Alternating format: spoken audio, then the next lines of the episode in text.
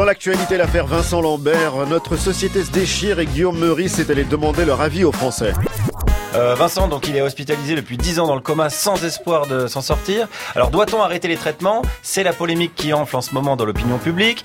La justice a d'abord dit non, puis oui, puis non. Euh, elle ressemble un peu à Franck Dubosc devant les Gilets jaunes, hein, finalement, la justice.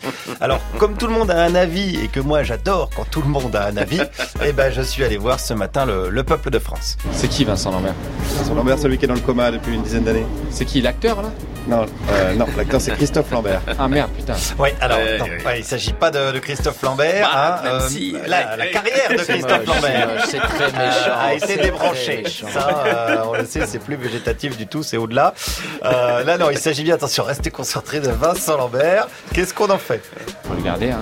c'est interdit de façon de me débrancher. hein. Ah, C'est ça la polémique, ouais. Peu importe qui il est, euh, je sais pas qui c'est ce monsieur, je pensais que c'était l'acteur moi, pour vous dire. Mais euh, non, bah il faut le garder, voilà, il faut le garder. Puis il mourra quand il mourra. Donc vous, vous êtes pour le maintenir en vie, euh, coûte Bah, coûte. sinon on fait comme dans Star Wars, on le met sous glace. Ouais, Il est quand même pas mal dans un délire cinéma, euh, notre ami. Alors non, attention, on n'est pas dans Star Wars. Euh, L'avocat des parents de Vincent Lambert n'est pas euh, Maître Yoda, hein, loin s'en faut. Le gars est plus près d'un Jean-Michel Larquet, puisqu'il a quand même parlé d'une remontada hier suite à la décision du Conseil d'État. Euh, C'est pour vous dire que Vincent Lambert est dans le même état que le PSG en Ligue des Champions hein, également. Une question de société dont les médias se sont emparés. Daniel Morin a regardé tous les programmes pour nous.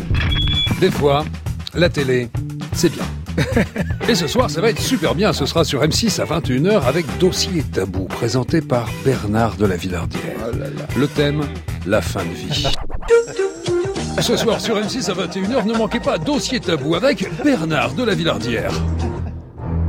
Bonjour et bienvenue dans Dossier Tabou. Aujourd'hui, droit de mourir, un tabou français. Peut-on mourir dans la dignité? A-t-on le droit de mourir dans la dignité? Pourquoi n'a-t-on pas le droit de choisir le moment de sa mort? Autant de questions tabous auxquelles nous répondrons sans tabou. Est-ce que cette émission est motivée de façon opportuniste et dégueulasse par l'affaire Vincent Lambert? Oui, absolument. Est-ce que j'ai honte? Absolument pas. Pour quelle raison surfer sur la souffrance d'une famille qui se déchire avec au centre un homme qui végète entre la vie et la mort pour faire de l'audience? Voilà, aucun tabou avec Bernard, aucune retenue avec M6. La mort, la douleur, la maladie, là là, vous allez en prendre plein les yeux à 21h sur M6. Une élection peut en cacher une autre, il y a les européennes, mais à Barcelone on vote pour élire le maire Manuel Valls est candidat, et sa compagne était sur France Inter pour faire le point sur sa campagne. Les sondages, ils disent qu'il a autant de chances de gagner qu'un petit taureau dans les arènes de ventas. Dites plutôt qu'il a autant de balles à décoller qu'un avion d'Air France en plein conflit social. Hein oh, vous les Français, vous êtes jaloux, les jaloux. Parce que vous appliquez Emmanuel, vous êtes des mauvais joueurs. Je vous rappelle qu'en 2011, à la primaire des socialistes, il a fait 5%. Et il est devenu Premier ministre. Ça, c'est la remontada.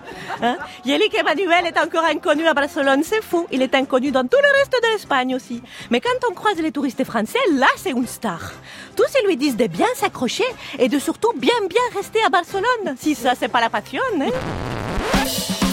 Et enfin la polémique de la semaine, la DGSI qui convoque des journalistes qui enquêtent sur les ventes d'armes à l'Arabie Saoudite ou sur l'affaire Benalla. Le point avec Tanguy Pastureau.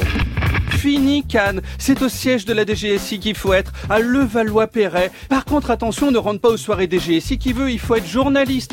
Et voilà, c'est toujours eux qui ont tout. C'est-à-dire que là, dans l'équipe, si on se présente à l'entrée, tout le monde sera accepté, sauf moi. À ma place, ils ont invité Ariane Chemin le 29. Mercredi, c'est trop con, j'étais libre. Bon, il faut dire qu'Ariane Chemin, journaliste au Monde, a fait fort. hein. C'est elle qui est à l'origine de l'affaire Benalla. On n'en avait jamais entendu parler, mais tout l'été, on n'a vu que lui. C'est une boosteuse de carrière. hein. Ensuite, Benalla, on a réalisé qu'il avait un ami, Chokri Vakrim, impliqué dans un contrat avec les Russes, soupçon de corruption. On s'est aperçu que le nouveau monde, c'était pire que l'ancien monde. Mais la DGSI reçoit en ce moment, la semaine dernière déjà, trois journalistes enquêtant sur l'exportation d'armes françaises utilisées au Yémen. Et ben, ces journalistes ont également été convoqués à la DGSI, plus une de quotidien. Moi, toujours rien. Bref, à la DGSI, c'est la fête. Et dans les locaux, on chante à tue-tête.